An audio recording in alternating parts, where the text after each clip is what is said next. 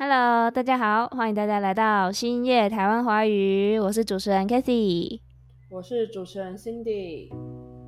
好，那今天呢，我们要来就是开一个新的系列。那这个系列呢，我们会做一些比较呃生活中常见的中文的教学。耶！好好干哦，这个场子。大家大家可以学起来，就这是这是我们台湾人就撑场面的用法。如果你讲出一句话，大家没有回应的话，你就拍手，然后说耶，这样尴尬笑。没错没错，尴尬笑。好，那新弟，我们今天要教大家什么啊？今天的话，一定要教一个最经典的就是语助词。对，没错，台湾人就是语助词真的很多，什么哈、猴啊、嘿呀，然后妈、咩什么的，非常非常多。那今天我们就想要跟大家分享一个最经典的就是哈，对，必学哈，这大家一定要学起来。这是好像在台湾才会这样子用，因为我。听日本的朋友说，在讲日文的时候，如果你说哈，就是一种让人家觉得你想要你想要找架吵，想要讨骂，或是很不耐烦的感觉。所以我觉得这种可以表达疑惑啊，然后感到惊讶，或是没听清楚的哈，只有在台湾才会才会用到吧？对，因为。我跟对岸的朋友聊天，他们感觉也不太会用这些语助词。他们不会用语助词吗？完全不会吗？他们会有自己的语助词吧，就是跟台湾的用的不太一样。真的假的？对啊。哇哦！可是你现在要我突然举例，我想不到啦，就是 不会用哈。嗯哦。哦，所以比起来，我们台湾人讲话算是比较断不干净的感觉吗？我觉得，呃，台湾人这种怎么讲，就是有这种语助词，其实也更能够表达出我们的情绪吧。觉得蛮生气的。对啊，其实有蛮多真的都是我自己都会讲这算特色还是恼人的地方啊？我我觉得，对啊，就是把它看作是一种好方言也好，就是这个地方的特色吧。对啊，很容易，呃，这么多的华人都讲中文，然后你只要蹦出这个词，我们就可以一眼认出你就是台湾人。不一定是听腔调，但是你只要蹦出这个词，我们就可以知道哦，你在台湾生活过，就是是一种地区认同。对，认同的感觉哦，酷哦。好，那我们今天讲的这个行，应该是 超级具有地方认同感的吧？就是新的单元，新的尝试。哈，我们可以用在四种不一样的场合。嗯，哪四种啊？哪四种？我们第一个先示范一个好了。第一种是，当你没听清楚对方在讲什么的时候，你可以用哈来。反问就是哈，在这个场合的时候，它就代表 Can you say it again？你可以再说一次吗的感觉，只是就是哈一个字而已。不然我们现在就是在一个情境里面嘛，然后我可能讲话讲超快，blah blah blah blah blah blah blah，这样。哈，你刚刚说什么之类的？对，就差不多会是这个样子。对，对对对，就是哈，哈，就是。就是对，就一个音哈，对对。然后通常我们在讲这件，嗯，通常如果这个哈是用在你没有听清楚对方说什么的时候，你通常脸上不会有太多的表情，就是我们会哈这样子。我觉得有一些人真的对哈很敏感，就是即便我们我们只是这种习惯性，然后也没有什么表情的哈，他们也会觉得说。你是不是都没有在认真听我讲话，还是什么？这其实就是对我来说，只是一种习惯性，就是有时候其实不一定没有听清楚哦，就只是突然需要一点思考，然后就习惯性讲一个哈。真的假的？我以为台湾人的就是每一个台湾人都对哈蛮习惯的，就是大家已经接受这个哈，它是一个日常生活中的语助词了。我不知道有人对这个很反感。嗯，我不知道是不是这只是我们家的案例啊，但是我对我爸妈他们，有时候他们讲话语速太快，都黏在一起，然后我讲了个哈，我我哈了，他们就会觉得说，啊，你刚刚都没有认真在听我讲话。好，反正就是，呃，这个哈基本上就是像 k a s e y 刚刚说，不太会有什么表情，就是一种很，真的是很自然而然就哈出来了，对，自然而然就就哈出来，这是吸反射吧？我觉得它它有点像那个吸反射，还有你打嗝、打喷嚏，非常自然。对，没错，一个音节它就可以代表你刚刚说了什么。很好，超厉害的。我们很简很简洁有力。好，对，好，那哈的第二个用法就是当我们感到疑惑的时候，当我们不知道你在讲什么的时候，我们就会用到这个哈。呃，感到疑惑，可能就会比较哈的比较明显吧。嗯，我自己是我自己是这样觉得。呃好，不然就是譬如说，像是可能有一些人，他跟你聊天，然后什么高谈阔论，然后讲了一些歪理之类，然后你可能就会皱着眉头，然后就说：“哈，你刚才到底在讲什么？”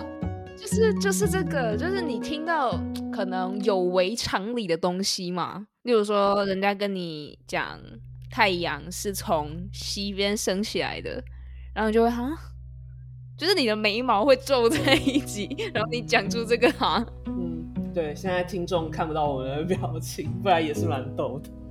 然后第三种，第三种是感到惊讶的哈，这其实坦白说，我蛮少听到的哎。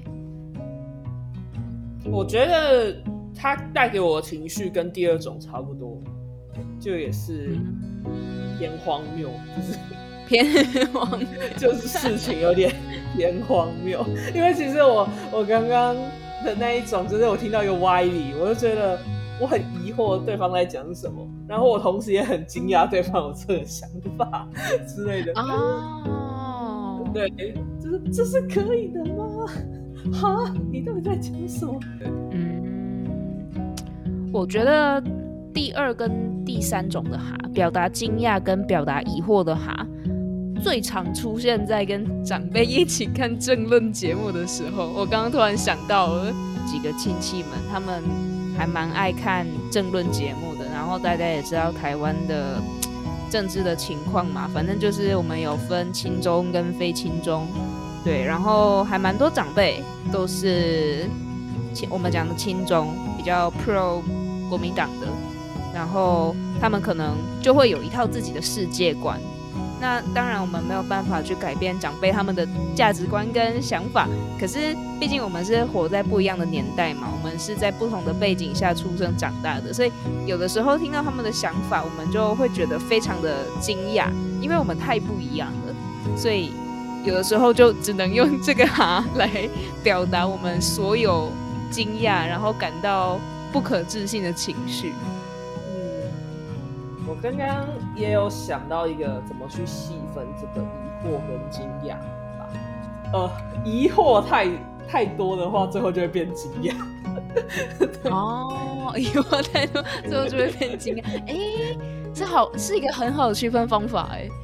对，就是我觉得那个强烈的感觉不一样。疑惑可能就是很 basic，可是如果到惊讶的话，就是。我真的对你这个人充满了太多的疑惑，以至于我实在太惊讶了。问号问号变惊叹号，这就是两个一起出现。对对对，好，那我们哈是不是还有一个最后一个用法？对，哈最后一个用法哦，这我自己蛮常用的，就是感到可惜的哈。这哈通常会拖得很长，像是哈这样。大概几拍啊？一二三，哈，四拍，对，会延续四秒。我看还在那拍手势，哈，对啊，刚好四拍，对不对？你自己数一下，刚好四拍哦。啊，好，差不多应该四拍吧。因为如果没有到四拍的话，听起来就没有那么可惜的感觉啊。嗯，对，就是真的是一个抖音，一直这样，对，哈，这样子。我刚刚突然想到，就这四种不一样用法的哈，它的长度会不一样哎。第一个哈是最短促的，就是哈。最后一个最明显就是哈。如果你没有到哈这么长的话，你就真的听不出来可惜的感觉哦。嗯，而且就是刚刚说的那种波浪感觉，抖音。对，这个好像只有女生会用吗？我目前听到的，嗯，我觉得不止哎，像我弟跟我讲话也会这样。我没有听过男生用，可是嗯，可能因为我弟年纪毕竟跟我还是有一点落差，就是我觉得男生应该塞男应该也是会，就是撒娇应该也是会这样子。